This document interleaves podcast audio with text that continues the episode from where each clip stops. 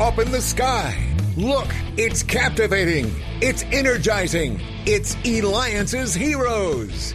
Eliance's is the destination for entrepreneurs, investors, CEOs, inventors, leaders, celebrities, and startups, where our heroes in business align.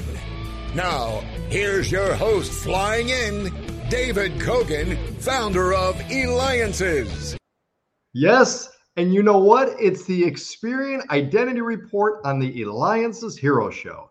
And we are bringing you the special report with the world's leading experts about the game changing impact of identity and the need to use reliable data to make confident decisions that safely accelerate customer engagement. And this week, we're joined again by Kathleen Peters. She is the Chief Innovation Officer for Experian's Decision Analytics business in North America. Now, Experian recently launched its 2023 Future of Fraud Forecast, a report that shares five emerging fraud predictions that businesses and consumers should be aware of this year. Now, Kathleen, we're really looking forward to learning about you, uh, learning about how consumers can protect themselves from the growing threat of employment scams. We're talking about employment scams. So, uh, with that, talk to us about Experian's 2023 Future of Fraud forecast predicted as a rise in employment scams. What do these type of scams look like? Yeah, thanks, David. We're in our third year of releasing this forecast. And this year, we're actually predicting a rise in three different types of employment related scams that we could feel we feel could be hurting businesses or consumers this year. And they are fake text from the boss, fake job postings, and mule schemes. All three of these scams allow fraudsters to really prey on consumers who think that they're speaking with or performing a task for an employer or a future employer. Very interesting. Now, the thing is, is you had mentioned a little bit in, the, in uh, last week's interview in regards to texts and stuff. So, how mm-hmm. does the fake text from the boss scam work? What does it look like? And and I mean, how are they even able to do this? Yeah, so this scam, David, occurs when an employee receives a text message from someone identifying as their boss. And so I've actually seen this scam firsthand. The fraudster who is pretending to be the boss reaches out and they usually say that they're with clients or they're in a noisy environment and so they're unable to speak live at the moment. And so the fake boss may ask the employee to please perform a financial transaction like wiring some money because it needs to be done urgently. But that might cause some red flags. And I think a lot of us aren't really authorized maybe to make those kinds of transactions. So instead, the fraudster posing as the boss will ask the employee oftentimes to go out and purchase some gift cards. Get those gift cards, text me the numbers and codes because I need them because I'm with a client. But fraudsters really like gift cards because they operate a lot like cash. They are instantly redeemable, non refundable, and really not very traceable. So, whether the employee has used personal funds or a corporate credit card to purchase these gift cards, they end up being a victim of fraud and those funds are lost. Uh, amazing of what's going on and how people are even able to think this up to be able to do. Yeah, absolutely. Absolutely. Now, what about this too? This is very interesting. Fake job postings and mule schemes work. How do those, how do those, how does that take place? Yeah, so let me start with the fake job postings.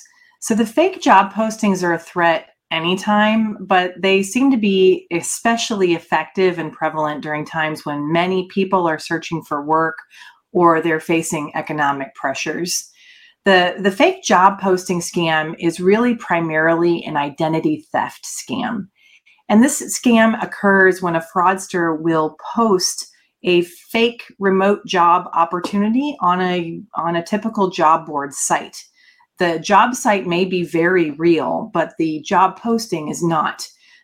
so the fraud is designed to lure consumers into applying for the job. And as they apply for the job, they'll provide details, personal details, like your social security number, date of birth, additional information on the fake employment application. But the job isn't real. The job never materializes, and the fraudsters are using that information to commit identity theft. And fraudsters are clever. We've seen where they may even set up a separate website, a landing page, so that if you decide to search on this company, you'll land on a homepage that looks nice and make you think that the company is legitimate. But we really encourage job seekers to do some homework, do some additional checks, and find out whether the business that you're applying to really is legitimate, especially if it's asking you to provide a lot of personal information. Right. And I want to definitely expand on that because, again, you're watching, listening to me, David Kogan, host of the Eliances Hero Show. Make sure that you go to eliances.com. That's E L I A N C S.com. Click on radio and also be able to listen to past interviews with our weekly uh, Experian uh, part. So make sure you go to Experian, E X P E R I A N.com because again, we have with us Kathleen Peters, Chief Innovation Officer for Experian's Decision Analytics in North America. Once again, go to Experian.com, E X P E R I A N.com. So, Kathleen, what steps, though, now a little bit deeper, uh, can consumers take to ensure that they do not fall victim to one of these employment scams? What can they do? Yeah, so one thing that it, consumers can do, and I'm really glad you asked this question because this is one of the reasons that we do this annual fraud forecast and these predictions. We want people to be able to be aware that these things are happening so that they can prepare and protect themselves. So, when it comes to these fake text messages, for example, or these fake job postings, consumers should be really thoughtful when receiving communications know who is sending the information. And if you get a request that seems unusual or um, a little bit out of place, ask yourself Does this make sense? Does it sound any alarms? Um, if you get an unusual text message from someone who says they are your boss, reach out to them at a known phone number or an email address, some other way to confirm if they are the ones who sent you this message. And if it turns out they are not, be sure to alert your security department that this is happening. Um, when communicating with someone new or someone you don't know, like when you're seeking a new job, just again, watch for those suspicious requests. Like an employer may be asking you for too much personal information or even prepayment for some training or prepayment for supplies or a laptop. Um, they may ask you to purchase those and have it shipped because they're going to load it up for you. Before you share your personal information or make these purchases, or even share your personal bank information for the upcoming direct deposit of your payroll for this new job, verify that that employer is legitimate. You have a right to ask these questions, and trustworthy businesses will respect and be patient with these kinds of requests. This is excellent information. And we've got time for a little bit more here. Is, is what else do you want to share with us about this? Well, one of our other predictions is really talking about mule schemes. And so I want to talk about that for just a minute, too. Please. Consumers can fall prey to these mule scheme scams as well. Uh, one way that that fraud can occur is when people sign up for work from home types of jobs when they do this, you may in, unintentionally be acting as a reshipper of stolen goods or even moving stolen money, stolen funds through your personal bank account on behalf of fraudsters, thinking that this is an easy work from home job that you can do on the side.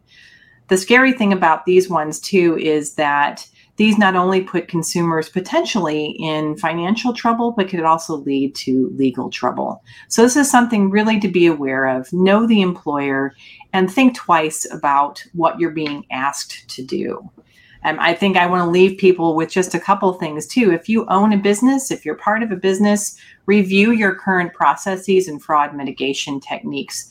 Make sure you educate your employees and as for the employees, you may want to check twice if you ever get that message from the boss asking you to buy a bunch of gift cards.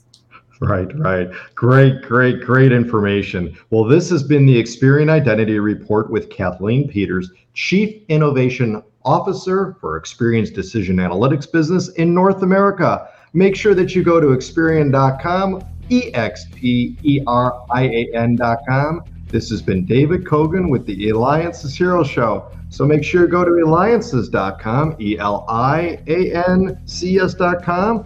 Click on radio to listen to past broadcasts with Experian. Thank you so much again, Kathleen. We appreciate you being here and sharing such valuable information. Pleasure to be with you. Thank you.